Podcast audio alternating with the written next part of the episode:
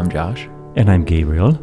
And today on Reading the Gospel, we are studying the event where the paralytic was lowered through the roof. This is again found in the three Gospels we've been studying Matthew 9, 2 through 8, Mark 2, 1 through 12, and Luke 5, 17 through 26. We will be reading from Mark chapter 2, verses 1 through 12. Follow along. And when Jesus returned to Capernaum after some days, it was reported that he was at home, and many were gathered together, so that there was no more room, not even at the door. And he was preaching the word to them. And they came, bringing to him a paralytic carried by four men. And when they could not get near him because of the crowd, they removed the roof about him. And when they had made an opening, they let down the bed on which the paralytic lay. And when Jesus saw their faith, he said to the paralytic, Son, your sins are forgiven. Now some of the scribes were sitting there questioning in their hearts, Why does this man speak like that? He is blaspheming. Who can forgive sins but God alone? And immediately Jesus, perceiving in his spirit that they thus questioned within themselves, said to them, Why do you question these things in your hearts? Which is easier to say to the paralytic, Your sins are forgiven, or to say, Rise, take up your bed, and walk?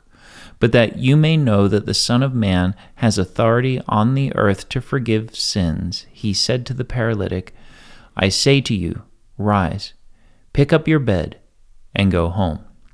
And he rose and immediately picked up his bed and went out before them all, so that they were amazed and glorified God, saying, We never saw anything like this. I love this story. This is a typical miracle as a sign. Mm-hmm. Jesus Christ is there preaching the gospel, fulfilling his first and the most important uh, goal of his ministry.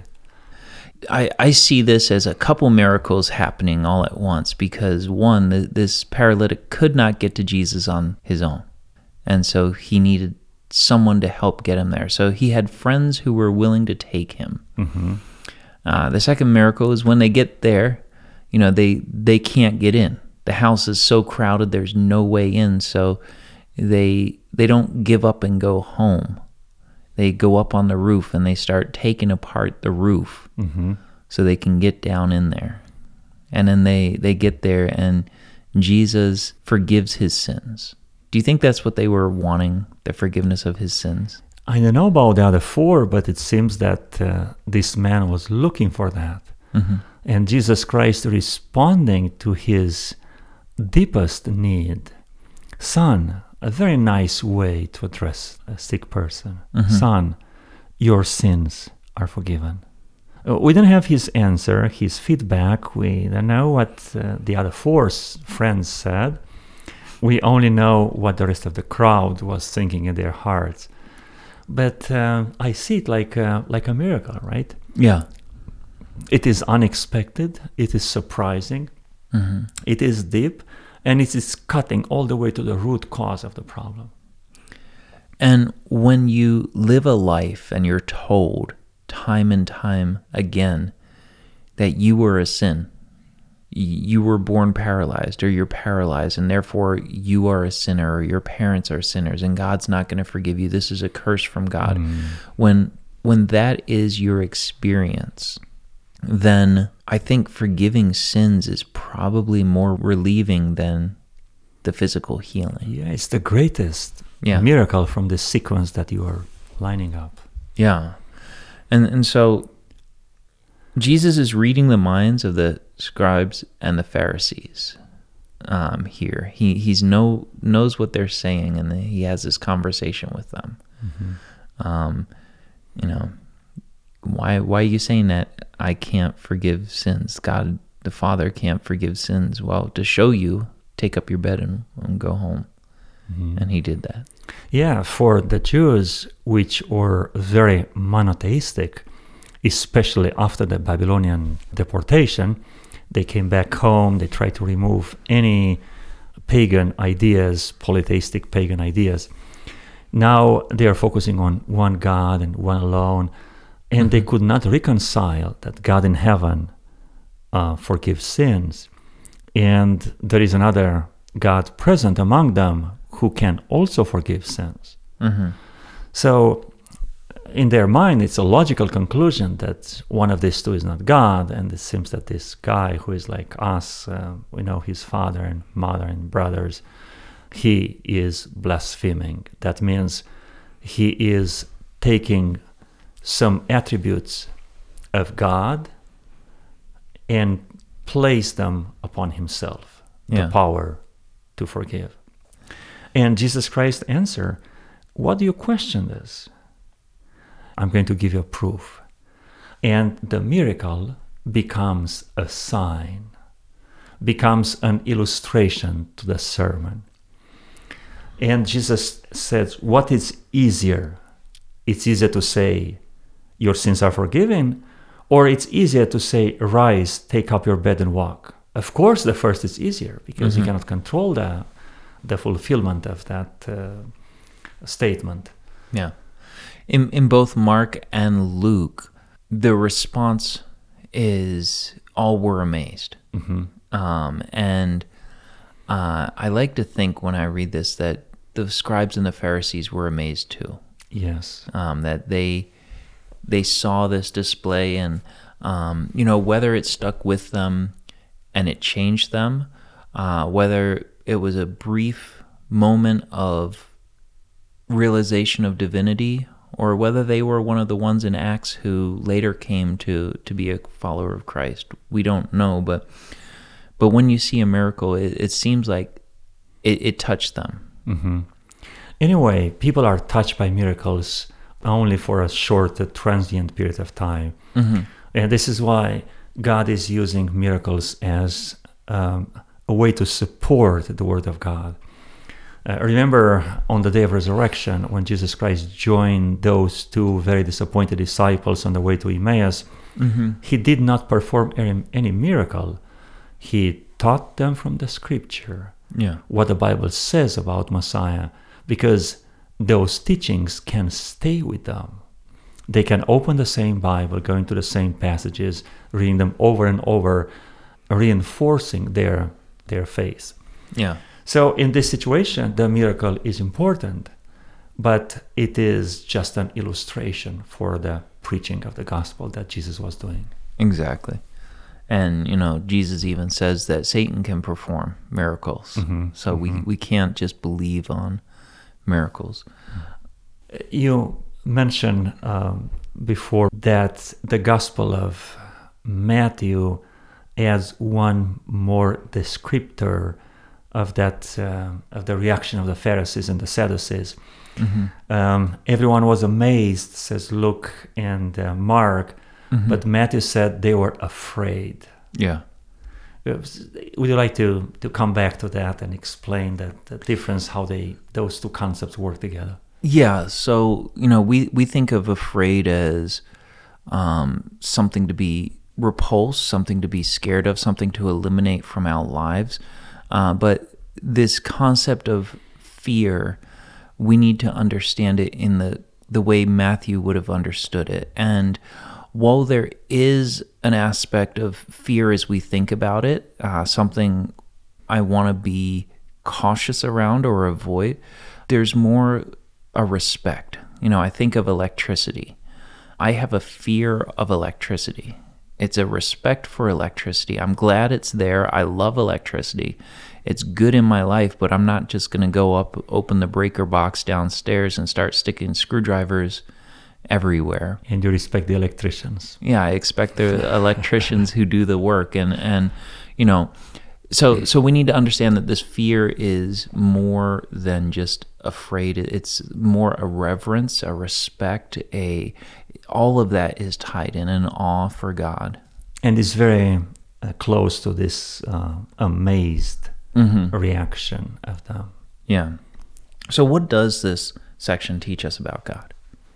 Well, it um, talks primarily about Jesus, who is God, Mm-hmm. because only God can forgive sins. Yeah. And uh, as we study the other passage at uh, another healing of Bethesda, um, only God has life in Himself, and also Jesus has life in Himself. And um, only God can resurrect the dead, and also Jesus resurrects the dead. Mhm. And only God can perform the judgment, but in fact, all the judgment was given to Jesus Christ. So, this is an argument on that long list of divine attributes. They are shared by God the Father and Jesus Christ. Yeah. And we have some passages when they are shared by the Holy Spirit. Yeah. I, I think for me, what jumps out here is that God knows our heart. Mhm. He knows our thoughts. He knows um, the innermost being, and and I, I think many times we try to hide that. We even to God, you know, we're so used to presenting our best self to to our employers, to our friends, to those around us, that we paint a facade that isn't really what's going on inside. God knows what we're dealing with. So, how is this passage speaking to us today? When I hear the word, Son, your sins are forgiven, Mhm. it kind of speaks to me. Yeah. It is when I come before the Lord and I confess my sins and I'm waiting for God's approval of our relationship and I'm waiting for the power to move on and to face the temptations of the evil one. Sons, your sins are forgiven. This expression directly spoke to me. Hmm For me, it's the when Jesus saw their faith. You know, this is the faith of the friends. Jesus forgave this paralytic's sins because of the faith of their friends. And I think of Job, you know, offering sacrifices for his children when they would go and party. And I, I think of the importance of intercessory prayer. And intercessory prayer, what that is for anyone who's listening, is praying on behalf of someone else. Um, you know that that this is important. Praying for forgiveness of sins for someone else, even for healing, for relationship with God. Um, but this is what I see in this. and also today. having friends right or or offering yourself to be someone else's friend because Mm-hmm. psychology says that uh, the minimum number of four friends are necessary to uh, stay sane or uh, emotionally balanced Yeah, and and the other thing here, and again, these friends, I want to meet them in heaven Mm-hmm. because they're friends with this paralytic sinner. Mhm. You know, um, and what kind of people would it take to to be someone who would be friends with someone who's paralyzed, who's considered a sinner, to go pick him up and take him over to Jesus, and um, they must have been really good friends. Mhm. So, what are we going to do about it? if i continue on my line of, Mhm. thoughts i would go and confess my sins Yeah. I would go to Him for healing. Uh, I would go to God for power. And uh, I like to believe, as this key word in Mark tells, that immediately the problem will be solved. And likewise, following my train of thought, reaffirming the intercessory ministry in my life and, and taking that time to to pray for those um, in my sphere of influence who need need God's interaction in somehow, some Uh-huh. way in their life. Yeah, sure. Yeah. So how can we share this with others? if I have that experience of forgiveness and I see that uh, that inner experience is supported by an outside or outer evidence, Mm-hmm. we just glorify God out loud. Mm-hmm. And this is the way we share with everyone. Let us have a word of prayer. Father God, we were created for worship.